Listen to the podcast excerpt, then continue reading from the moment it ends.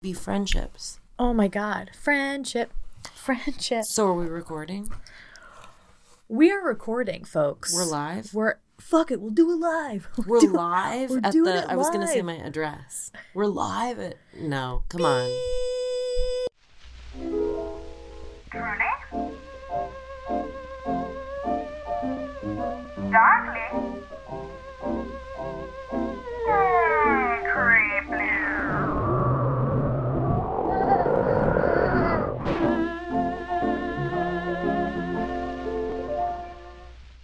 I have to tell you something that happened last night right away that I've been like You've been sitting on this whole time. We had Sitting dinner, on. we had a romantic meal. and I've been really good about not telling you this, but I I so um I went to a holiday party last night with a I mutual saw the friend of ours. pictures. Um, I went with Jordan, and Yeah. she and I took the subway. It's not clear. I'll be honest. We were chit chatting, and I'm not sure if we took it one stop too far, or if it didn't stop at all at our stop because it was in the midnight hour when things get dicey. Mm, the min- the witching hour Um, and MTA. yes, so That's actually a funny idea. yeah, um, the the Blair Witch of MTA. We get off the train because we have no options at that moment. And as we're walking up the stairs, I, I I gotta go ahead and call myself out for having excellent subway manners. I always wait for everyone to get off before I try to fucking push my way on. Oh. I also, when I'm using the stairs, hug the wall. So I'm hugging the right side of the wall walking up. And as I'm walking up, I'm checking Lyft to see what our situation is going to set us back. Yeah. And a guy walks past us. He's outside the subway. So as we're coming up the stairs, he starts to go down them and he gets right in my face and he smells of booze and he yelled, Get your fucking face out of your fucking phone. and Jordan and I were like, Oh, like the air like vanishes. of course. And he was like Wall Street looking. Oh my god, you met Leonardo be- DiCaprio? Yes. he was the Wolf of Wall Street. No. this guy was the fucking bitch of Wall Street. Fuck him. And Jordan goes, "Fuck you." And he She goes, did? "Yes, right away." She's she was on it. I was like just like I love that. I wanted to be that girl and I was truly jaw dropped. And Jordan goes, fuck you. And he goes, no, fuck you, you fucking bitches. And it was like out of control. So we're, we're both like, what a weirdo. And we get back on our phones and figure out Lyft. Meanwhile, three minutes basically go by. He had gone down the wrong subway stairs. So he had to resurface Was he on his phone? and go, no Damn. he had to resurface and go past us again to go to the other subway stairs. And in, he walks by us and he goes, You okay? And then goes down the other stairs. Is that the weirdest, craziest person you've ever heard of? You okay? Like, was that his apology?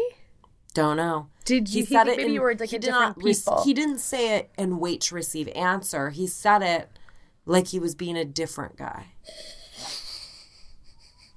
Like he decided he like went down into the bowels of hell, Satan himself, and then he came back up and was like, "I've had some time to think about it. Three minutes to be exact. I've calmed down." What is it about people that think they can just undo the shitty things they do by the most recent nice thing they do? What is that?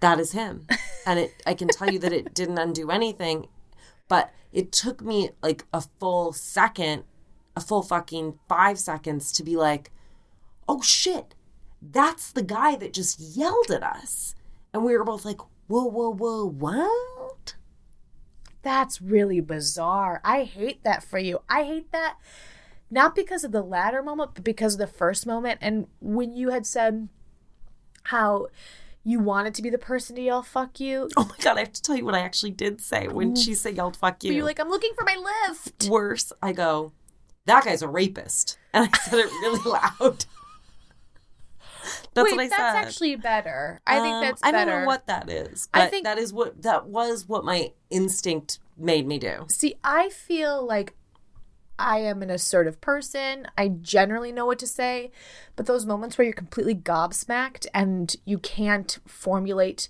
a coherent sentence or like the dig that's gonna fucking get them. Yeah. That breaks my heart because we've all been there. Mm-hmm. And for a friend, it's easy to be like, fuck you, or like the person as a spectator. But when it happens to you, it's like, like there are moments where people will, crazy people will say things on the street and it will hit me for some reason. I can't deal. Yeah. There's something about it where it's just an affront and so shocking. Mm-hmm. And again, it's it's totally similar to to when you have a fight with someone and y- y- y- you, you do that well, screw Oh, you that and noise. then I'm you familiar. go home and then you think of the greatest fucking things to say and it's too late Do you think that's like why We that's an, are it's an doing argument this? for well, it's an argument for being like an actor or a writer, right? Because then you get to be like, you get to have those this is going to go the exact way I need it to go yes you to feel like a recreate it. badass motherfucker. Speaking of things like out of control in the neighborhood, um, we're on like one of those neighborhood like complain about everything uh list serve things. Yeah. And on it I guess everyone's talking about the subway stop by my house. It's Not been that one, that problematic. one. Not that one. oh the other that one. one. yeah And they're we're not like telling you in case our fans want to find us we Yeah. don't know Listen, we know you guys are crazy. You're go- you, You're gonna you always us. climb on top of the tour bus. and it's exhausting. And our driver's like, girls.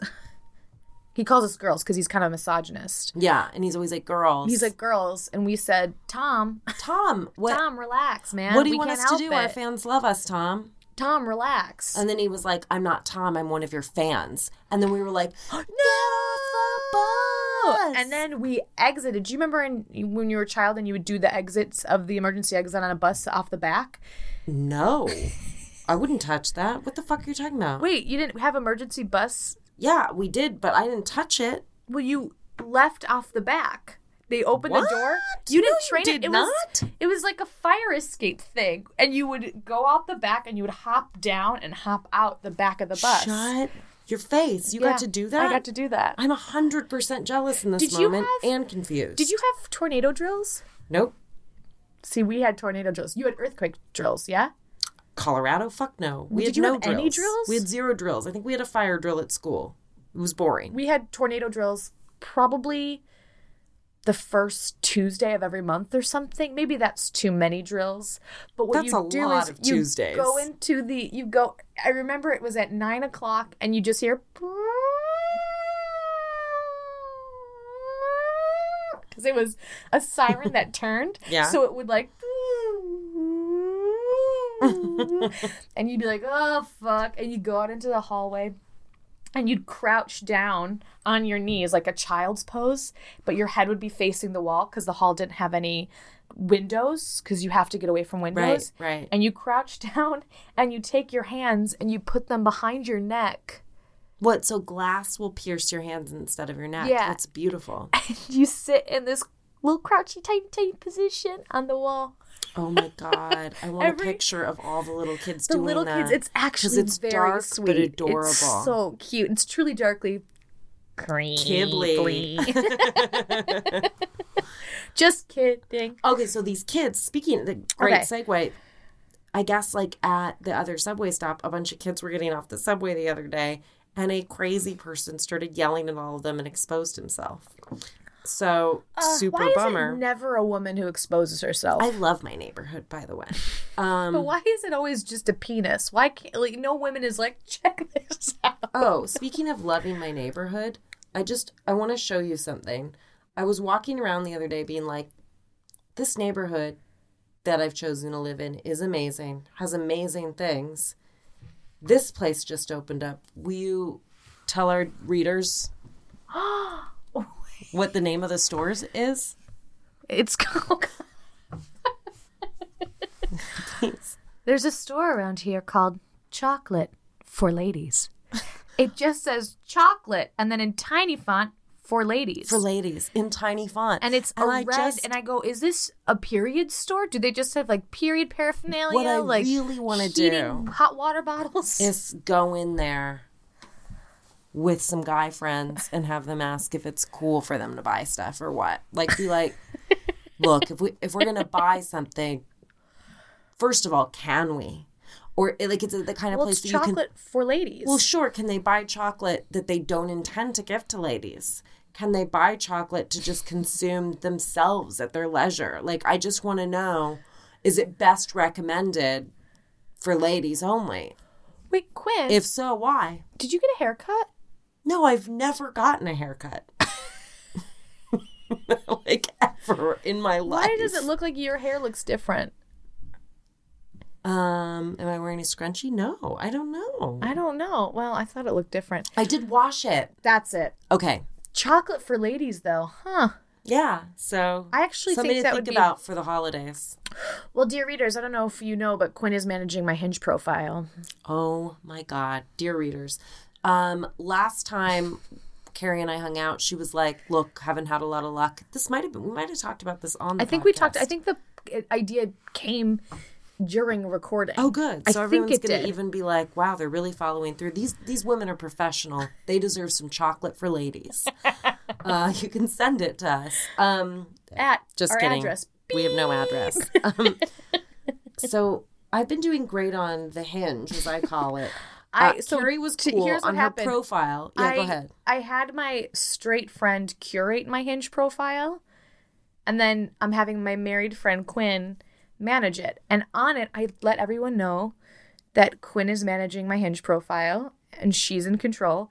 And so Quinn has been getting messages that say, "Quinn, I'd love I'd to like pass to go out with Kerry. it's the best. I really hope I pass the test. it's honestly it's a great idea it i just feel like it's so shallow when i'm swiping left and right it just feels icky to me and so if somebody else can I feel good manage about it. I feel good about it. Um, I feel great about it. Although I am looking right now at it since we're talking about it, and there's um a guy that likes you who is um six feet tall. okay sure I'm, I'm not like height isn't the most important thing to me He's super handsome. He's a risk Okay. manager at a bank. yeah All his shots are of him um alone wearing like perfectly torn jeans and like an amazing scarf well and he's like a risk assessment guy he knows what works and he has like the look like he may have smelled a fart model face happening. But then does he have a picture like at that dumbo location A hundred percent. He's in Dumbo. The light is perfect. The like fun picture is like him laughing. The serious picture is him like sitting and being like, "What am I doing with my life?" And then Right. there's like graffiti. You know what I mean? oh he's he's trying to he's he's he's photographing edgy And it says that what he really wants is someone with a sense of humor.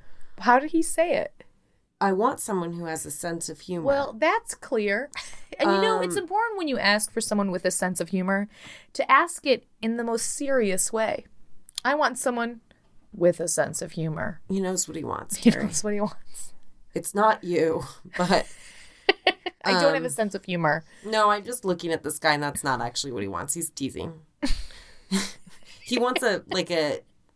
He wants He an wants influencer. someone who laughs. He wants an influencer. Um, dear readers, I am not an influencer. Nope. He he. Uh, okay, so on these, I've noticed like a lot of times they're like, "What's your best travel story?" And people write cute things. They'll be like, "I was in Maui and I." got tripped by an elephant and knocked out a tooth and it'll be funny because i'll like tell you the story when we go on the date or somebody will be like the trip where i ended up getting my appendix taken out um beachside by a surgeon that was drunk and you're like what and you are like okay I that's fun because you're doing an icebreaker and i do want to hear that story. This guy because you can i think pick like i'm going to tell people best travel story. So you you, You would pick think your own if you don't have a great travel story You don't share it. definitely that doesn't need to be a thing on your profile. Absolutely. this guy's best travel story Ooh. wait for it. Ooh, ooh, best ooh. travel story. Went on a road trip. La to las vegas so i think i'm gonna yes him obviously you will have to go on the date and you have to be Wait, like can you yes I and am- say I I'm yes. dying to know? I'm dying. I'm dying to know what happened between LA and Las Vegas. I, I, mean, am pins and needles when I read that. hours that, passed. What? Pray What tell. did you listen to the radio or a podcast? Did you listen to Truly Darkly Creeply? Was the window up the whole time, Or was it down here convertible? and there? Oh my god! Oh this my guy God. would be in a convertible. He would for sure be in a. Here's the thing about dating apps: they're kind of terrible. so I They're think awesome. I've never been on one, and this has been the most fun I've had uh, forever for my whole life. it's my favorite thing that you have control of it. It's really my most favorite thing. Listen, I don't want to make fun of this guy. a sense of humor. let me be clear that the only reason I feel okay about making fun of this guy is he is very obviously very, very handsome, very tall, and very rich. So he has it just fine. He's fine. He can handle two women speaking He said on he a likes podcast. a sense of humor. What if you just reply to that LOL? I like a sense of humor and reply LOL. Oh my god, I'm doing it. It's so good. I think that's a good idea. Hee hee or LOL, yeah. Or- Okay, okay, okay. Or are rolling on the floor laughing. R-O- Is that one of them? what is it? Rolling on the R O T F L. too long, it's too R-O-T long. But that's you got to do a long one. Okay, okay. R O T F L. LOL, LOL, LOL. OMG, I love a girl with a sense of humor, and it's just you laughing. Yeah, I really like that idea. to prove it. Um, all right, let's let's get down Okay. to the nitty grits. I Do want, you? I want to go first. Okay, okay, greedy. Greedy McGreederson. No, because I just researched and it's coming in hot. All right, do it. Okay. So, dear readers. By the way, I just want to introduce. This is Kerry Ipema. Oh, I'm Kerry. You don't need to know who that is. No, I'm kidding. It's Quinlan Posner. Hey guys, And you're listening to Truly darkly creeply. Okay, here we go. Um, so the main source is um, obviously my true love, Wikipedia. Wikipedia. Um, so this is a story of Georgia Tann. Have Don't you heard of Georgia Tann? all. So I found this story um, because someone on my Facebook posted this article. I think he's from Memphis, Tennessee. And so this is a story that I think a lot of people know, and you'll see why. So um, it's a story of Georgia Tann. Georgia Tann was born Belula George Tann. Balula. Balula is her first Oh, I name. Sort of love that. I love that name, Balula. And do I you know what her blue parents? for short. Would be cute. Well, all right, Beyonce. Is that a, one of Blue? Ivy. Oh, okay, okay. Do you know what her parents' names are? Jamaferna Mm-hmm. and Blaudeman. Close. It's Balula and George. Which I actually love that because my name would then be Catherine Harry Ipema. Oh, cute. What would your your name would be Raydell Larry Posner? like if you just how uncreative of a name is that? It's not even a junior. It's, a like combo pack. We had a girl. We'll name mom's first name, dad's middle name. Call it a fucking day. So she's born in 1891 in Philadelphia, Missouri. 1891. 1891. Yeah. So we're Oh. going. She's an old biddy. This I don't. I don't think I know her. Do you not know her? She's on Facebook. She's she's the worst. Um, but I love Belula George parents. Her name is Belula George. She goes by Georgia. We love a Georgia. Okay, so her dad, George Tann, was like a domineering guy. He was like a like a hard ass. He's a judge. Um, and he wanted Georgia to be a concert pianist, like any typical parent would. So she takes piano from a young age and she goes to Martha Washington College in Virginia and she graduates with a degree in music. And then she took courses in social work in the summers at Columbia University in New York. So she's very well educated and turns out she fucking hates piano because anytime you set up a career for your children, they're not gonna fucking like it. Do you know what I mean? So she wants to become a lawyer like her dad. But this is in the early 1900s. Like it's it's not going to happen for Georgia. Do you know what I mean? Yeah. So under her father's tutelage, she starts studying law. Right? So he's like teaching her, becoming a professor. Um, she ends up taking the state bar exam in Mississippi and she passes it. So she's intelligente, but her father does not want her to practice law because it is unusual for women to practice law. Mm-hmm. Taylor's oldest time, song as old as rhyme. Song's over. And she didn't want to get married or have kids, so she chose to go into the one of the few careers that women of that time could do, which is social work. That unmarried women could do is social work. Got it. Right. So that's a little background. So in the early 1920s, she started working at the Mississippi Children's Home Society as the receiving director at the Kate McVille Powers Receiving Home for Children. So she was helping take kids in for adoption and all that good stuff. So in 1922, she ended up adopting a child named June.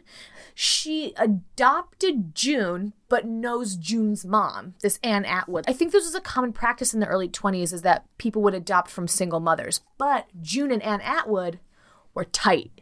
Okay. Anne Atwood worked at this home as so well. she basically was like, a woman had a baby. Mm-hmm. And she was like, you don't want your baby because you're single. I'll Well- take your baby? basically Georgia was working at this children's home. She meets Anne. Anne has this baby June. Georgia, Georgia adopts, adopts, June. June. Her and Anne are lesbians. They're in So love. she was adopting her lover's child. Yes, I don't know when their relationship started though. I'm not. It wasn't clear when Well, she you weren't adopted. there. I wasn't there. I don't know. Yeah. So Anne was eight years younger than Georgia. Um, the two were dating. In 1924, Georgia was terminated from the Mississippi Children's Home Society for questionable child placement practices. Do you think it had to do with adopting June or was it other places? No, I think it was other places. Okay. And I think it will unfold very shortly. I'm about to watch it unfold. You're about to watch it. So she moved to Memphis, Tennessee with June, Ann, and Ann's infant son, Jack. Ann had another infant. I'm not sure when that worked out, but go Ann. So Anne ended up, cha- I thought this was an interesting piece of information. Anne ended up changing her name or added this name Hollinsworth to the end of her name. So it's Anne Atwood Hollinsworth to make it look like she was widowed because she had a new baby and she was Oh. unmarried. Clever hack. Noted. Keep that in mind, dear readers. I readers. will file that away. What a cheat. What a cheat code that is. He died. Nailed it. Two women living together, obviously, they were Boston married. But at that time, people were very suspicious of this as being a homosexual relationship because, spoiler alert, that's what it was. In Tennessee, Georgia started working at the Tennessee Children's Home Society. So, not Mississippi, but the Tennessee version, um, which was the largest society in Tennessee. In 1924, she started working here. By the end of 1924, she took it over. She was in charge, she was the head of it. She used aggressive tactics in order to do so. It was in 1924 that Georgia, as the head of the Tennessee Society for Children, she started trafficking children. What do you mean? Mm-hmm. Is that what I think it means? It means it's a sexual scenario? it's not sexual. oh, so that's why you don't say sex trafficking. You just say trafficking. She was trafficking, What does that mean? It means So- selling babies. basically. It means being like the highest bidder gets to adopt, or Sort of, but not really. So she's working under the guise of an adoption agency. The Society Home is for children to be adopted, right? Okay. So Tennessee law prohibited, you know, selling children. I think like most I don't it seems like a good idea to do so. yeah, they're not grapefruits. They're not yeah, no no no, you don't want to do that. In Tennessee the law was you can place children into the homes. They would charge $7, which was in order to help file the mu- it's just the, ser- the service of placing mm-hmm. children. So it was mm-hmm. seven dollars, right? So what Georgia did is she started to arrange out of state adoptions, and eighty percent of these out of state adoptions were in New York and California. And so between 1940 and 1950, the agency placed 3,000 children in just those two states. Right? And so she would charge parents $700 as opposed to Tennessee $7, okay. right? So another interesting fact is Tennessee was paying this home, the taxpayer was paying $61,000 to keep it running, but all of their adoptive children were headed out of state, right? And she mm-hmm. was pocketing the $700 a pop. Right. So she had two women who worked with her, um, and every three weeks they would each make a trip to um, New York and California, respectively, and they would bring about four to six babies in tow. And they would set up shop at a hotel and interview parents and give them the babies. So, not a lot of background checks, not a lot of due diligence in any way. They just went on blank. They just went, "Mhm, yeah. She would charge them for things like background checks that she never did, expensive airfare. Like, she just racked it all up and they all just wrote a check to Georgia Tann and she cast it in a personal account under a fake corporation name. So, the fake corporation name was not Stealing Babies Inc., right? It was like some Right. other name. Correct.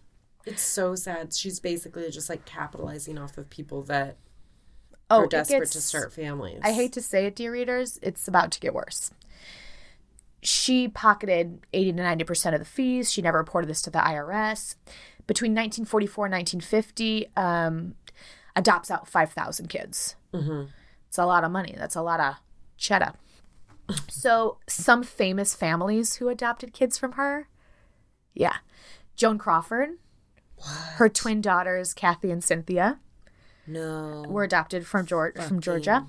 Well, Um, June Allyson and Dick Powell, who were actors in the 1940s, they adopted a child. Um, there's a wrestler, Ric Flair, who I've never heard of, but he was one of the adoptees, so he was one of the adopted children. A New York Governor Herbert Lehman, who signed a law sealing birth certificates from New York adoptees in 1935, he also adopted a child through the agency. So that's crazy that she adopted this many kids. But how do you adopt? How do you how do you get these children? You might ask, dear readers, right? So, oh, can I guess? yeah, please. Did she steal them from hospitals? Um, yeah, basically, she did everything. She did everything. Everything to get the babes. Everything to get the babes. So she would primarily look at low income areas, and it was in the 40s. She it was a common practice because there was no air conditioning that they would let the kids hang out outside. So if she saw a child alone on a on a porch, she would grab them and she would canvass poor parts of town. She would threaten legal action to a vulnerable parents and take their children away. She would dupe or coerce birth parents, especially poor single mothers, to turn their children over to custody under false pretenses. One of her victims, this woman, Alma Simple, called her a stern looking woman with close cropped gray hair, round wireless glasses, and an air of utter authority. So she just walked, she looks like a grandma. She looks Oh, so you're like this? You trust this her. Is not somebody trying to kidnap my kid. Exactly. She took children of inmates at Tennessee mental institutions and anyone who were wards of the state. She was a very well connected person, which I'll get to in a minute. She's just running around kidnapping people Yes, and then selling the kids. it gets worse. no, it doesn't. It does. It really does. So, parents would drop kids off at the nursery school. Like single moms would drop their kids off at nursery school to go to work. And then when they would come back, they would say that the welfare um, agency had picked up and taken their kids because they were unfit mothers. Um, children who were placed in orphanages because someone in the family had an illness or there was unemployment, they were adopted out from under them and there was no record of where they went. oh my god, that guts me. to me, this to me, the next one is the one that got me. She documented taking children born to unwed mothers, and they would go through the labor and they would say, Oh, this child is sick. And they would take the child away.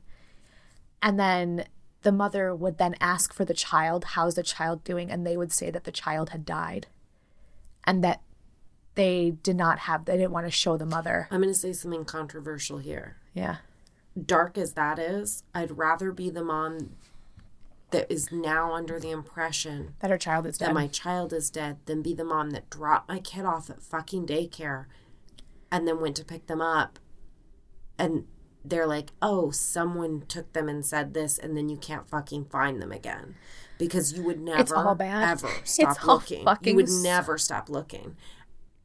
You, you're, and oh, that guts me. If I just, ever there's took- something about deceiving Yeah. someone though that they're dead they're fucking dead and then not she I mean, would the whole thing is so sad and so it's fucked up. horrifying so she Truly, who the Who? coldest, how deadest heart how how would how have to reside inside of you to do this.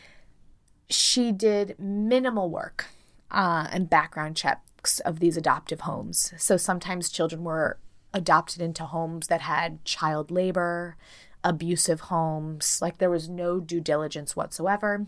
Because it's all just a money making thing. Exactly. Um, children's files were being fictionalized, so the parents didn't know the deal. So if they had medical conditions, and so when the parents would approach her and say, "Hey, you this is this is dishonest. They have this medical condition, blah blah blah blah," she would threaten the adoptive parents then with possible legal action, mm-hmm. and she would force them to surrender their children that they had just adopted. So she was playing on all levels, right? So she had some accomplices. She knew this Memphis court family judge, Camille Kelly. Tann would find homes that couldn't properly care for children, and then Judge Kelly would then push it through their docket. And she would also sever custody for divorced parents. So if there was a divorce, she would remove custody from the mother and arrange for the adoption in that way. She worked with Memphis Mayor E.H. quote boss Crump was his name, which great name. She had an incredibly lavish lifestyle. She was just raking in some money, most so much money, um, and she had, was friends with prominent families, politicians, and she had legislators as friends. She was just really well connected. While kids were in her care before they would get adopted, though, a lot of them died because she mistreated the kids. So there was neglect, physical abuse, sometimes sexual abuse, and murder. Um, there were no house And murder. and murder. There were no housing facilities for while the kids waited. In the 1930s, Tennessee had the highest infant mortality rate in the nation, largely due to Georgia Tann. So in 1943, this wealthy guy gifted the mansion to the society so that it was a it was a you know intermediary house before these children would be adopted. So it was an all female staff, and they all wore white nursing uniforms, even though most of them were completely untrained and some of them had substance abuse problems. Um, the children were sedated in this house, and those difficult to place ended up dying of malnutrition. Whoa. Doctors even would come in and say, You can't take any more kids, you can't take any more kids. And they would often prescribe medications or treatments or whatnot to these children, and she would ignore them. And so many kids died from completely treatable illnesses, including diarrhea. There was deaths due to diarrhea for these children. Some of the victims were buried um, in a cemetery, but the exact number is unknown, with estimates about 500 children's deaths. So not only is she stealing these children, she's killing children. Black market adoption. I'm sorry, do we need to I take a hope break? this ends. I'm just like, please. And then somebody set her on fire. So, black market adoptions were not illegal at the time. They were considered ethically and morally bad. What? Yeah, they weren't illegal because the reason was because It was a cultural no-no. it was a cultural no-no, but we didn't have to enforce it. No, I think what I read was that young unwed women were often ignored, but I think when women were unmarried and gave up their kids, I think they thought in a weird way they were protecting the women from black for, for making no, they didn't. they didn't. Fuck no one ever did. So finally, in 1950, so this is 25 years plus, Tennessee Governor Gordon Browing, Browing, I don't know, launched an investigation into the society on September 11th, 1950, after reports of her selling children for profit. So he finally gets someone to investigate. She stole over 5,000 children. New York and California vowed to investigate. 5,000. Just think about that number for a second. 5,000 kids. Like if you said five hundred, I'd be like, that's so many. 5,000. I can't even wrap my mind. And there's no records of a lot of them. So they're Meaning there are people that never that thought their kid died that didn't report them missing Mm-hmm. that don't even fucking know that this was something that impacted them. That it did. I think some of impact them it came up.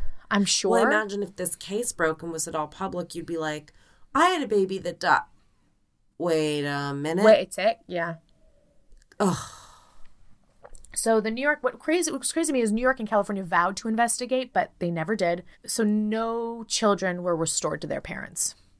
What? No children. Were, well, there is one story that I can share with One you. in 5,000? Hmm.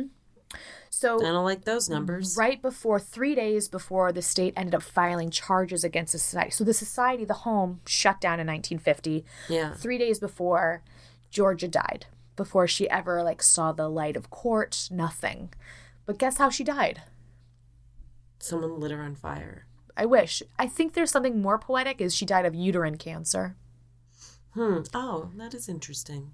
Not good enough. Not good. No. Slash bad enough. But nothing is good enough for that. Nothing nothing could ever repair the damage she did to people's lives. she never had a biological child, right? Never. No, she adopted June, but she I, it sounds like she hated children, honestly. She sounds just heartless. I mentioned that a lot of the children had died. 19 of the children had died um, at the home, were buried at Elmwood Cemetery with no headstones. Um, and now there is a monument erected to the children whose lives were lost there. Um, finally, adoption reform laws came to Tennessee in 1951. Her custom of creating false birth certificates for adoptees, which she did to hide the origins of the child, um, became a standard practice nationwide. In 1979, the state adopted legislation requiring the state to assist siblings who are trying to find each other, while a bill that extended this provision to birth parents did not pass. So, the in 79 they made a law that like siblings could find each other but parents could not. In 1996 the state of tennessee revised the process of obtaining adoption records by releasing them to adult adoptee, adoptees of the tennessee children's home society upon receiving permission from any living birth parents so even so though when these you become 18, you're allowed to know who your birth parents are if your birth parents said that you were allowed. the problem is, is some of these birth parents had no fucking idea that their children were in Well, the yeah, adoption I'm sure the records are all fucked. prior to the 1920s, adoptions were very rare, something like six or seven adoptions in Tennessee. After Tann, um, there was 206 children per year in 1928. She believed ch- children should be taken from poor families and given to people of a higher type, is what she said. So this is a classli- classist, evil fucking lady. Because of her willingness to engage a higher elite of people, including celebrities, adoption sort of became this privileged idea. It was not very in fashion, but because I think people paid for it, it became a bit more normalized and the mm. stigma kind of was released from it, which I think is interesting. And I'll end with this one story because I think we could use a little light in our lives. In 1990, the LA Times published a story of this woman, Alma Sipple. If you remember Alma Sipple, she mentioned earlier about how this woman had an air of authority and her child was taken from her. Her daughter, Irma, was taken by Georgia Tann under the pretense of providing medical care. So she was one of the parents She's like, Your kid's sick. I'll be Mm-hmm. right back. so a few days later, Tann informed Sipple that her daughter had died of pneumonia and the child had already been buried without the mother there.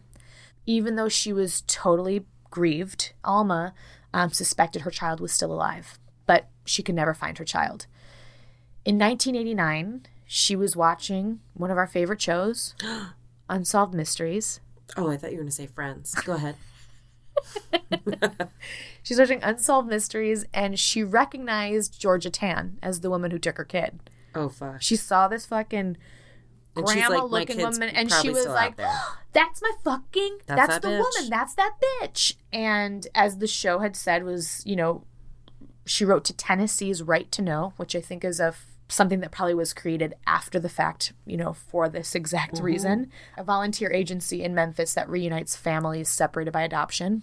They soon found her daughter whose name was sandra kimbrell.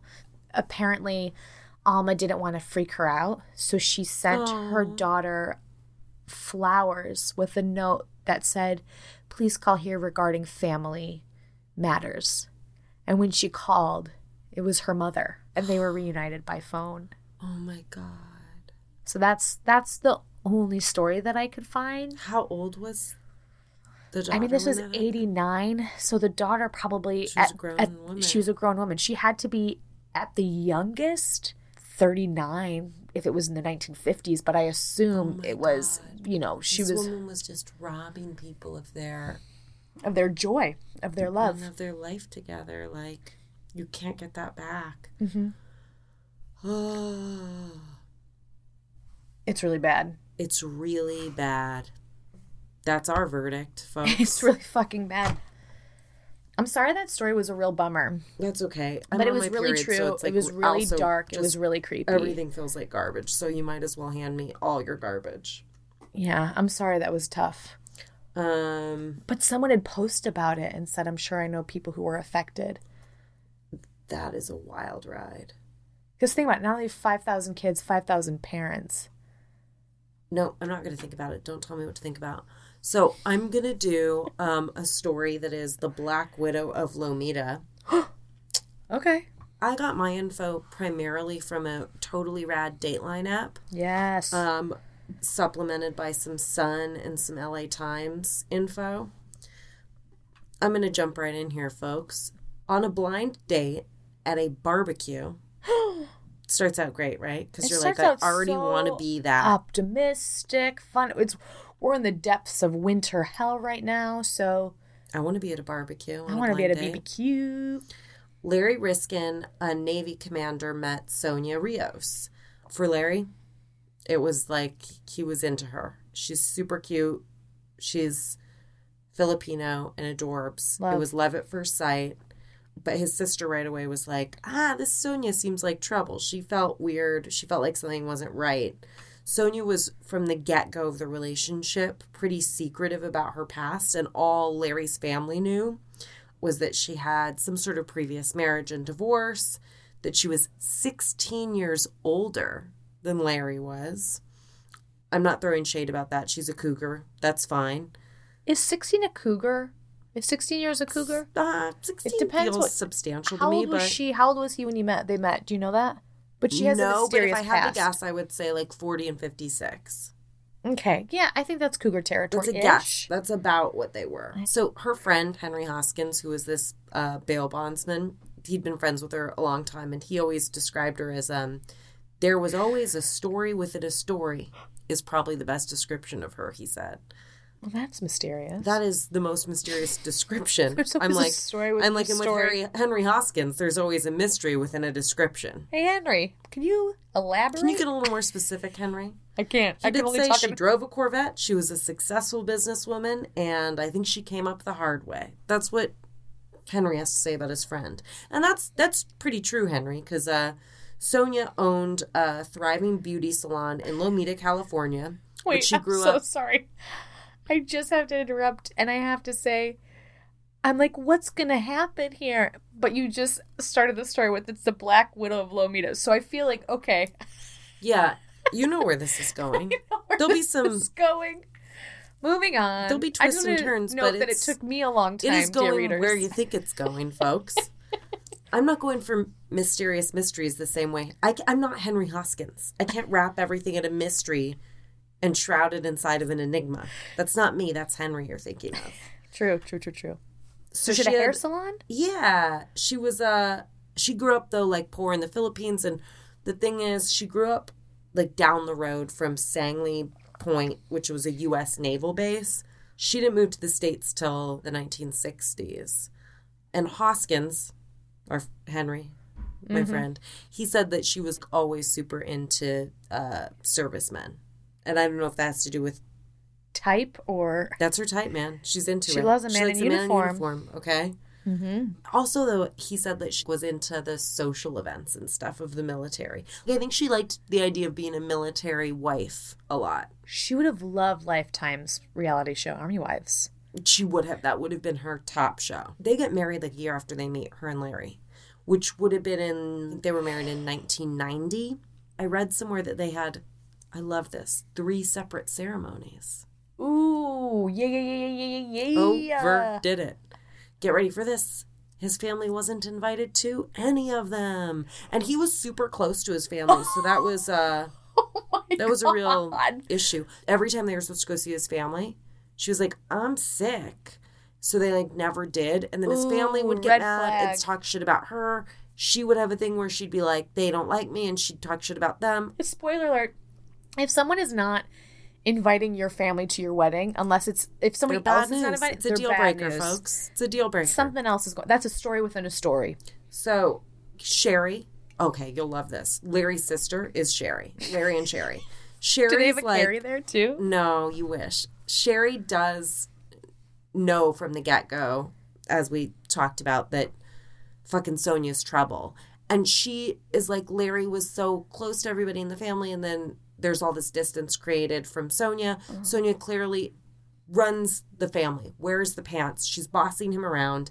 He seems a little bit scared of her. At one point, Sherry's like, I'm going to go visit. She and a friend of hers go visit Larry, and Sonia fucking locks them out of the house so they can't get in one night No. and Larry's not around. And then she spins some kind of crazy story about why it happened to Larry. And that, as you can imagine, was upsetting enough for everyone involved that it totally breaks down the familial relationship and they stop seeing each other and speaking. No. So now Larry's alone in this marriage, which starts to become a pretty shitty marriage. I think it's already been a shitty marriage. Well, she, so Sonia was never very forthright with Larry about her age. Okay. So he had wanted kids. And it starts to Oh. be clear that's not going to be a thing. Plus, she's like really emasculating towards him and they don't have sex anymore. Mm-hmm. So if he wants a family, like what's he doing in the relationship? Yeah. they go back to the Philippines a fair amount to visit her family, and he meets her brother's grandchildren or something. They're like, I think they call her auntie, Yeah. um, and they're kids that are they're probably ten and twelve or something, Okay. and their names are Jetmark and Quincy with a Z, Quincy. Cool. Um, cool names, right? Very cool. Jets. I love it. Jet. Jetmark. I, I like especially. Jetmark. He was super close to Larry. He like called him Papa, and they'd go visit. And Larry was like, "I want to adopt them, and I want to bring them back to the states." And it was not adoption in the style of that. Georgia Tann, bitch. Yeah, was not a see you next Tuesday adoption situation. He was like, "I'm gonna love these kids like they're my own. I'm gonna give them better life, more opportunities," and the kids were super into it. And you would think that could have been a really beautiful future for this whole family. But he's kind of like put Sonia in charge of it, not because he's lazy, but it's her relations. Mm-hmm. So it would be quite easy for her to sort of fill out the correct paperwork and start putting the things in motion that need to be in motion. Yeah. But been a year. And he's like, How's that coming? And then it's been another year. And he starts to be like, That's weird. This should be really easy and much more straightforward. And he comes to find out Were they her kids? no, no, no, worse. Well, whatever. Relatively worse. It turns out she was sabotaging the process and deliberately making sure that they weren't able to adopt the kids. So that's so devastating to him. And then he starts, I think, having feelings for a friend. So he's like, I'm just out of this. I'm out of this. I want a divorce. Yeah. And she's like, okay, we can get a divorce. I need you to go to the Philippines, though, for me. And I need you to sell my taxi business. I have a taxi business there, and I need you to take care of that before we get divorced. I need your help. That's a really weird request, but he's like, He's like, I want out, so I'll do whatever. and Jack Mar, uh, Jet Mark, and Quincy are still there. So he's like, yeah, I'll fucking go to the Philippines. I'll see the kids I fucking love, and I'll get the business taken care of. He flies to the Philippines, Uh huh. and he's there, and he's hanging out with her whole family, as he always did, because that's who he stayed with when he went. And one of Jet Mark and Quincy's cousins has like really bad eye infection, where her eyes like almost totally swollen shut. And he's like, we got to take this kid to the hospital. So they're getting ready to take her. Jet Mark hears one of his relatives on the phone with Sonia say, "We're we're actually leaving. We're going to the hospital," and explaining that. They park in the back of the hospital. The little girl's treated, and they all at about 7 p.m. at night get back in the car to drive home. And as they're driving, a motorcycle drives up to the side of the car, shoots Larry, No. shoots him in the head, shoots him in the stomach. Terrible places to get shot, but also geographically not the worst place in the world to get shot. They are still right by the fucking hospital. But they go into the hospital, it's too late. And he dies. And he's 43 years old. And Jetmark sees the whole thing. No. It's a nightmare. The middle of the night, Sonia is back in the States in California. She calls her next door neighbors and is like, My husband, who they know, of course, Larry has been killed. They come over to comfort her, and I she's like, her. You tell his family. She makes them tell his family. What? Yeah. Meanwhile, when they, as soon as they tell the family, Sherry's like, oh, fuck no. So she calls the police and she's like, you go to that house right now. Because this woman, Sonia, has something to do with this. So Sonia's like affecting a very upset demeanor Mm-hmm. about losing her husband and probably bad acting all over the place. Just Um, overdoing it. No, to self. But Take it's some acting like not that before. scary for her. She's in California and this guy just got shot in the Philippines. Like it's just not It's not. they're not like let's take her in. You know what I mean? She goes back to work right away. They find out there's a witness to the shooting, but they feel like they can't identify the suspects, so there's just all these dead ends. Sonia does make the decision she's not going to pay to fly his body back to the States. She instead has him cremated in the Philippines, so his family does not get to mourn him. to have his body back to do a funeral. They don't get his ashes. The detectives that are trying to figure out what happened start to dig and look at Sonia's history. And it turns out she had another husband, which we kind of talked about at the beginning that she had been divorced before, she said. Her previous husband was killed 19 years earlier in the Philippines. His name was Duke Earl John Bordeaux. He was like a sweet Good name. Midwestern kid from Iowa. Great name. Great Solid Bordeaux is a good name As we know, Sonia in the her. military. Indeed, Marine. Okay. He was stationed in the Philippines. He met Sonia. He brought her back home to Iowa. Guess what? She didn't get along with his family. Weird. So they settled not in Iowa, but in Southern California. And she opened her salon at that time, and Duke opened a bakery. Sounds like an amazing, He perfect life. sounds like a good guy. He's a great guy, and I don't know that much about him, but his brother Dennis was featured a lot on the show. And Dennis is adorable. He is, he the is. uncle you always wanted course with gray hair and sideburns. And he didn't stand up during it, but I felt he was short in a way that I liked. So Dennis is like, yeah, everyone was scared of Sonia getting mad. She was a nightmare. The marriage was deteriorating. And Duke was like, let's get divorced. You suck. And She's like, she was like, guess what she favor. said? Yeah. One little oh, favor. Oh, totally. One thing. Can you just go to the Philippines really quick and sell my taxi business? Fucking. A. Do you think she's bugged the whole time when someone's like, sell the taxi? We're go. Yeah, the hitman is like, so sure, sure, sure, sure, sure. So he's like super depressed about it, Duke, and he's like, "Uh, uh, all right, I'll do that. And Dennis said to Duke, I wouldn't go. And Duke said, well, I'm not you. And then he went. And at one point, Dennis was going to go with him, doesn't go with him. He goes, he lands. It's an August night. He shows up at Sonia's house late, falls asleep on the couch, and he gets shot execution style while he's asleep. And it's How have the police not resolved that murder? it's a great question. So didn't look like a break-in. They brought in sus. What? What? Okay. So here's what the police did when that happened. They basically they brought in suspects. It was hard to find sort of the ins and outs of this case, but there were five suspects brought in. Every single one of them was related by blood to Sonia. They're all her family members. No, Essentially, one of them had blood all over him. What? Like it's just it's so dumb. What happens is they bring them in, they file a case against them, and then it got dismissed because Sonia fails to attend the hearing. And that's why it gets dismissed. As if that's the order of operations. Where like it's almost like she would have had to press charges is the vibe, and she doesn't. So nothing happens.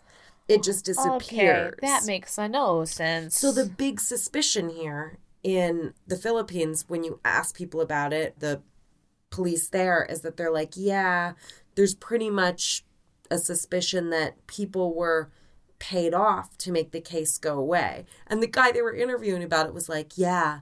He was like, well, what happened there? And the guy's like, magic. People were paid to go away. And I'm like, oh, you call that magic? Um, we call that bribery and corruption, but fair but maybe it's potato different. potato, as Matt would say. Potato. potato potato. Sonia gets Duke's fucking six figure estate after he dies. And Which in that money is like millions of dollars. one million dollars. I don't know how much it is. Dennis calls this lawyer and spends like thousands of dollars because he's basically like, all right, I've not, I've no recourse, but I'm going to try to put some heat Yeah. on Sonia. So he's trying. He gets 200 over 200 death threats while he's doing that. From people in the Philippines? He- well, he doesn't know from who. It's like anonymous letters and phone calls, but of course it is. He's putting all his energy and Oh trying to bust her, so she's getting people to go after him. So Sonia he is reports very well Sonia to the local police. He reports her to FBI. He's going after her, and then he's like out fishing one day on his fishing boat No, no, no, no, no, no, no, no, no. and he sees something hitting the water beside him. Totally bullets. Totally sees a shooter hiding in the bushes that like then runs away. And then later by his house, same story sort of. He's like out by his just people with garage. really bad aim. Somebody tries to yeah, it's thank God it's not like they didn't send John Wick, so he's fine. oh my god! Like what carelessness! I mean, it's almost comical. It's because- ridiculous. Like someone be like, "Ah, shit, I missed him." dang it. Ah, I'll go get him go, by his go, Ah, dang it. Missed him again. It's very clumsy stuff happening. Oh But, my like, they did kill a guy like execution style in his sleep. They're not necessarily at target practice every day. Holy so- shit! All this happens and nobody does jack shit. then years later, guess what Dennis reads about? Larry fucking Riskin, and he's like, the same shit happened to my brother, and she just did it to somebody else. No fucking way. So he's like, you got to look into this girl's past. So they do, and they're like, yeah, okay, so she did burn down a hair salon to get the insurance money a few years back, and she definitely, we have proof that she does all her business transactions in cash. She has stolen people's social security numbers. She's launched frivolous lawsuits to get money. You just start seeing this pattern of behavior where this woman was doing everything she could to get, ahead. money, and it didn't matter what that was ever. So, nine months after Larry's murdered, his sister, our friend Sherry, starts getting weird emails sent to her What? emails that say that ah, like this is a relative of Sonia's and that they know that Sonia was responsible for Larry's death and that they know how to get the ashes. Was this Jetmark? No, Jetmark would never do that. How dare you? But Jet, what? To, Jetmark is a dove and an angel. I thought this was like a nice thing. Get like, ready. I know it was. They're was. like, we have Larry's ashes. Come to the Philippines. Thirty-five thousand dollars. We'll get them. Oh, to Oh, you. then that was definitely not Jetmark. Jetmark would never. he would ever. never. He would never, ever, ever. the emails were signed John Bordeaux, which was weird because I don't know if you remember. Yes, of course I remember John Bordeaux. That's Duke's last name. Yeah. It was Duke something something. Duke Earl John Bordeaux, I think was his name or something. Well, basically, he's like, I'm Okay. Sonia's son, writing to Sherry. I'll get the ashes for you if you give me $35,000. And she's like, this is a rando con artist situation, but I'm going to keep playing nice because I don't know what kind of information I'm going to get. And I do Yeah. want those fucking ashes. The weirdest thing is there, sh he's like, I'm Sonia's son. Larry never knew she had a biological son. And I was her biological son even before she met Duke. But Duke adopted him. adopted him, and I took his last name. So she writes back chummy, being like, ah, 35,000, I don't know. And then he's like, well, I could do another thing for you for 35,000. I'll do anything to get the 35. Oh, I know what I could do. Let me. T- I could get proof on. I'll kill Sonia. Do you want me to kill Sonia? I'll kill Sonia. His mother. Yes, for $35,000 is what he writes. So this person really wants thirty-five thousand dollars. very particular number. I'll be your lifetime court jester. I will be a dog walker. I will And then um, I'll kill this write the next great hate. American novel and read it only to you out loud and backward. Like he's just like, "But what will thirty five thousand It's like put? I'll I do can anything. add some more. so all this nonsense is going on. She's like panicked about getting these emails, doesn't understand them. She's sharing them with the police as she's getting them. I, Yeah. She was never like, Oh, maybe I'll do it. let me just chit chat with this psycho. This crazy person. Then, on April 26, 2007, the police receive a call from a young man saying, My mother is lying in a pool of blood and she's been killed. The person's very upset. My mom's dead. They show up. She goes killed in her bathrobe. She was shot execution style. The person that is dead is Sonia. She was shot to death in her bathrobe in her house. It doesn't look like anyone broke in. It looks like they got in the house, killed her, and left. They didn't take anything. There was $1,700 in her purse. Sonia, get a Venmo account.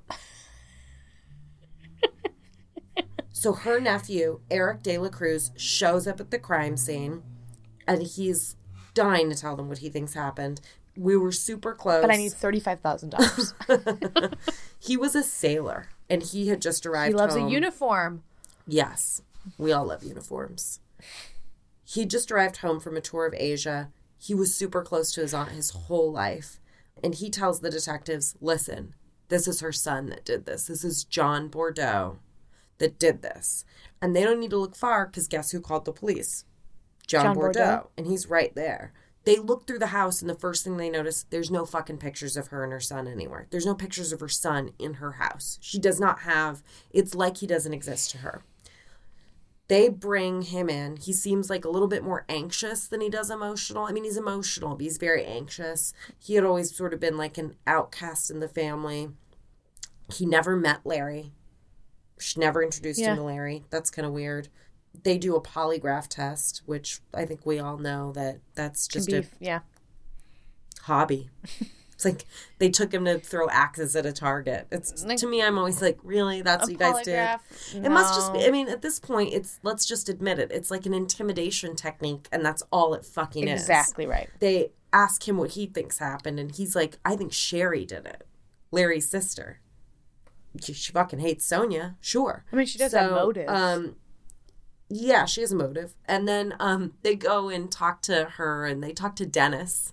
And Dennis, Dennis, did is you? like, it was so funny. They were like, Dennis, do you um would you ever want Sonia dead, or would you ever have murdered Sonia? And he was like, Oh, in a heartbeat. that was his answer. I love Dennis. Um, he had an alibi, obviously. De- the detective is Detective Rodriguez, is his name. He's running this case. He is going after Bordeaux emotionally and making him take multiple polygraph tests, and Bordeaux never breaks, never changes his story. During the polygraph, though, I was watching some of the video of them giving him the polygraph, and at one point he's asked, What do you think your mother ever did wrong to you? And he goes, I guess she didn't love me enough. Meanwhile, Eric De La Cruz, super invested. He becomes like friends with Rodriguez. Friends, that's a loose term. He's calling him a lot, and Rodriguez is calling him for information. They're trading ideas a lot. And he's like, You got to keep looking into John, her son. Also, they find out while they're looking into everything that two strange incidences happened over the past month or two at her salon before this murder. A guy called in to the salon to ask to get a haircut and made an appointment and then came in. And when he came in, Sonia was freaked out by him. Also, he had a military haircut. And she was like, she was aroused and freaked out. both. you know how that goes. They go hand in hand. But she She's was like, like, you- "Military Well, she was also just like, you don't need a haircut. Your hair is really oh, short. Oh, there's that. Yeah. So she was was like, why is this guy here? And she kind of like made an excuse that she only cuts women's hair and got him out. He showed up again and tried to shoot her, she says, from the parking lot, like tried to shoot her. So she called the police and was like, somebody just tried to shoot me. When they came, she's like, somebody just tried to shoot me. It's this guy that wanted a haircut. I mean, how badly did he want it? I mean, pretty badly. Here's his phone number. The reason I have it Is because is because I wrote it Gave an down. appointment. Well, she yeah, she saw it when it came in and she wrote it down when she made the appointment for him, so she had it written down. So they start looking at that phone number because a week after that, she was dead. The phone number leads back to this guy, Fernando Romero. He has vanished. They can't find him. They don't know where he's at. But uh, they look at his call history because they have his phone number. So they can Yeah. look at, yeah. They do things. They There's do a things. forensic thing they do. There's these things police do to do things, and they do detectives, things. and they do do it. But they do they do, do, their due diligence and they do their duty, and they did this. because they're detectives. Yes. So when they look at the call log, they're like, let's try to find if this guy ever called John Bordeaux. So they're looking through it and they don't see that as one of the numbers. Well, Detective fucking Rodriguez, this is a made for TV movie that this happened. He says while he was looking for the numbers, his phone rang and he looked down at the number on it And it was like, John Bordeaux's number. that number matches the number of the person calling me right now matches a bunch of numbers on this call log that Fernando made and that Fernando received. And guess who was fucking calling him? it was John Bordeaux. It was fucking Eric De La Cruz, the loving nephew. that was like information, information, offer, offer. Gotta look into the son. And he's like, uh, hang on a second, Eric. I like to picture. He's like, "Oh, hello? Um, uh, This I is acting. please, uh, put you on hold? Um, uh, Eric, it's so good to hear from you. I just, uh, I have to, I have to pee pee. I'll be right back. And he looks, and not only have they called each other a bunch, but they called each other a bunch right before and after the murder took place. So he starts doing a little bit of a deep dive. They start looking at the Sherry emails from John Bordeaux. I just put that in quotes, dear readers. And they start looking into the IP addresses. And they're all from all the fuck over the place because they're from ports in Asia and Hong Kong and Korea and they're fucking Navy IP addresses. And you will recall that Eric was a sailor and he Yes. was aboard the USS Ronald Reagan. Guess who else was aboard that ship? Fucking Fernando Romero. They were both aboard it. Not only that, they were in the same berth. They hung out together. They were pals. Eric? Eric? Was John Bordeaux a real person? Yeah, John Bordeaux's the son. And where was he during all this? He's the one that called the police and that they were fucking giving the polygraph to and being like, You did this, you killed your mom. And he was like, Nope, she didn't love me a lot, but nope, didn't kill her. They went after him Oh. like hard. Like they broke him in a way that he was already a broken person and felt unloved and like an outcast. oh. And he had a cuckoo mom. And, And, then she got adopted killed. dad was murdered. No, it's oh. over and over again for this guy. John had a bad life. And Eric tried to pin all this shit on him. And once they start realizing that, they look into it and come to find out she was killed on like a Friday night, Sonia. Guess who showed up at her lawyer's office before it even opened Monday morning? Eric. Eric. And guess what he asked? What does her will say? What'd she fucking leave me? Guess what the answer was? Nothing. Nothing. She left it all to John Oh. Killed her for nothing, you dum dum. And then he's probably like, oh, if I can find a way to pin this on John and put him in jail, maybe something will come to me. Oh my gosh. This is this story is so many turns. I'm on a roller coaster. I know, you're on a roller coaster. It's not time to get off yet. No, because I'm dying to know buckled who killed her husbands. Well, we don't know. Oh, we don't know. But definitely her pals, her fam. I don't know. Bummer. I know. I I'm know. bummed that They- that- It's like an unsolved, but a solved. That's not solved. That's not closure for that poor family. Did they ever get his ashes back? No. And they went there. Sherry went there and tried to get them even on Dateline and couldn't get them. So she had a film crew and everything. Yeah, so you were like, surely she'll get them and we'll have They the... won't include this unless there's a happy end. Oh, right. No. Nope, unhappy. So the detectives keep basically pretending to be friends with Eric. Meanwhile, they're just like getting all this information on him.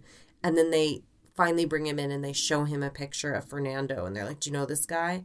And Eric like panic attacks and is also like, That guy didn't do it. And gets super shady, um, starts stuttering they start to tell him like we know about the IP addresses, we know it was you that was sending the emails. He just denies, denies, but in a not compelling Convincing way. way. The polygraph would go haywire. And they sort of track him all around uh, till they get enough evidence, and then they finally arrest him, and he keeps being like, "You've got the wrong guy." But he and Romero were convicted February 17th of first degree murder and conspiracy to commit murder. And they were sentenced to 26 years to life. And I think that was in 2011. And that's the story of the Black Widow of Lomita. And it's crazy because she That's not was even the bad guy and then she was the victim. And even in the court case, when she was the victim and they were trying to talk about it as a murder, it was weird because they had to also be like, let's be clear, she's awful. Look, she definitely killed her two husbands, but this guy also killed her. And it was weird because it seemed like both the defense You and the prosecution were like, let's admit it. She's pretty shitty. She had truly just a taste of her own medicine, where a child that she was close to her entire life and saw grow up and was always good to turned around and did the same thing to her.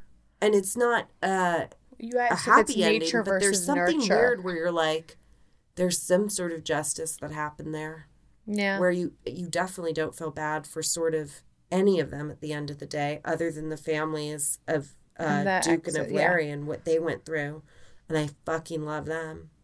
I love you, Sherry. I love you, Dennis. I'm so sorry this happened to you. I still, it's frustrating because neither of them really got the closure they needed or wanted either. Yeah. Although I think maybe there was some closure for them in Sonia being killed and Yeah. Sonia being killed by someone that she trusted that she tried to do good things for because that is exactly what happened to Duke and that is exactly what happened to Larry. They were really loving, good husbands to her and she fucking killed them. Ugh, the lesson of this story is bad, bad, I bad, don't know if bad. there's a lesson. Well, it's like don't be really nice and loving and do nice shit. You'll just get murdered. Oh, I thought it was eat your vegetables.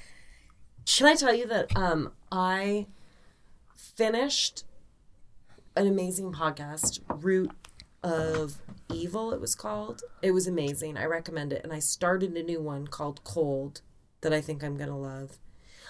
I've been listening to a lot of podcasts this week because it's been I've been trying to hit the gym and it's my only motivator Really? yeah, if I have like a good podcast going on, I will gladly work out longer just to keep listening to the podcast. Um, I also heard an awesome interview. Uh, do you listen to uh, What the Fuck? Marc Maron? WTF? Yeah, Marc Maron podcast. I haven't in a while. Yeah, I mean, I'm, I'm I've listened to a lot of too. political it's a great stuff podcast. right now.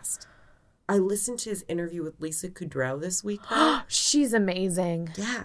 She's incredible. And she was talking about how she has like a little bit of anxiety in crowds, and I relate to that, and how she always has um, a feeling of success when you're in a busy place and you leave before the mass exodus happens, yeah. and you like get out and you're just like, ah. And it reminded me, I just started laughing. It reminded me, it is unrelated, but related, of seeing the show Mamma Mia with my father. My dad always, when we would go to shows in Denver, we would go to the Denver Center and see like Broadway plays there Yeah. that were coming through on tour. And my dad, as soon as curtain call, as soon as like the vibe of curtain call started happening, my dad would run out of the theater to get the car because then he could like get it out of the parking garage and meet us on the street and we'd get to jet quick and we would miss like the long line of leaving the parking garage there. That's like a does your is your dad into sports? No. Because that's a sporting move. Well, it was also like he doesn't care for a curtain call. But what was so funny is I remember that was his thing and it, he felt like really good about it. Felt like a hack, like a dad hack. Just like we're doing this efficiently. Um It's efficient. Yes. And I remember we went to see Mamma Mia. And we were three songs into the show. And my dad goes, I'm gonna go get the car. And I was like, Dad, there's a whole nother there's an intermission and a whole nother half, and we're three songs in. And he goes, Do you think you'll stay after the intermission to see the second half? And I go, I don't I don't know, probably. And he goes, Okay. And he thought about it and he's like, Yeah, I'll just circle. I'll circle. He really didn't want to see what Mamma Mia had to offer. Larry does not like. My dad's name's Larry. I love Um, no that. relation to Larry Riskin. He does not like ABBA. It turns out that's not his cup of tea. Three songs in. I'm gonna go get the car. Ah, I'm gonna go get the car. It's just, Dad. circle. Dad, it's the overture. It's the Dad, it's the overture. There's an intermission. Mm, hard pass. Mm, I'll circle. I'll s- Hopefully, it's a big fucking block to circle. It's be a race car. so many times. Oh Could have gone God. home and taken a nap and come back for us. Your whole family was there. Uh, it was me, Brianna, and my mom. And at intermission, somebody proposed to somebody else, and my mom was standing next to me, and she goes, "Oh, gross! Can you imagine being proposed to at this?" and the guy standing next to her and I turned to her and goes, "That's my brother." And my mom turned bright red. And then the guy goes, just kidding. And it is stupid to propose here. And then we like loved him. It was like the most immediate turn. I love moments like that where somebody's That's like, good. I'm going to make you feel so weird and bad. Just kidding. I'm on your side. Do you feel the same way about the guy that said "Get your face out of your fucking phone" and then said "You okay?" Did you like that turn? What was the same guy? he comes He keeps back. coming in and out of my life. He's coming back. Yeah. And he knows what works. He knows what works. And he, He knows yeah, he'll do works. anything for a callback. He does anything. He followed you from Denver to New York to just get your face to fucking food. You're right. I really like that. I feel like it takes a lot to get your mom too. It, I think that right. It would take a lot to get your mom. Yeah, she liked that though. So that's good. She's a dark humorist. That's a power herself, move, so- and I like it. Yeah, me too. God, that's fun. Let's say goodnight to these folks. Hey, well, or good afternoon, or good morning, or Good day. a good day. If you're from uh, Australia and you have a fake Good day. accent that doesn't match where you're from, then you would say that. then that is exactly what you would say. Good day. we hey, love dear you readers, thanks for coming to visit with us. Like, subscribe, rate, tell your friends, hide your kids, hide your wives. and write to us. We want to hear um, your cougar stories. We want yes, yes, yes, yes, yes, yes, yes. Creepy cougar stories. Thanks for joining us. We miss you. We miss you so much. Bye. Bye. Thank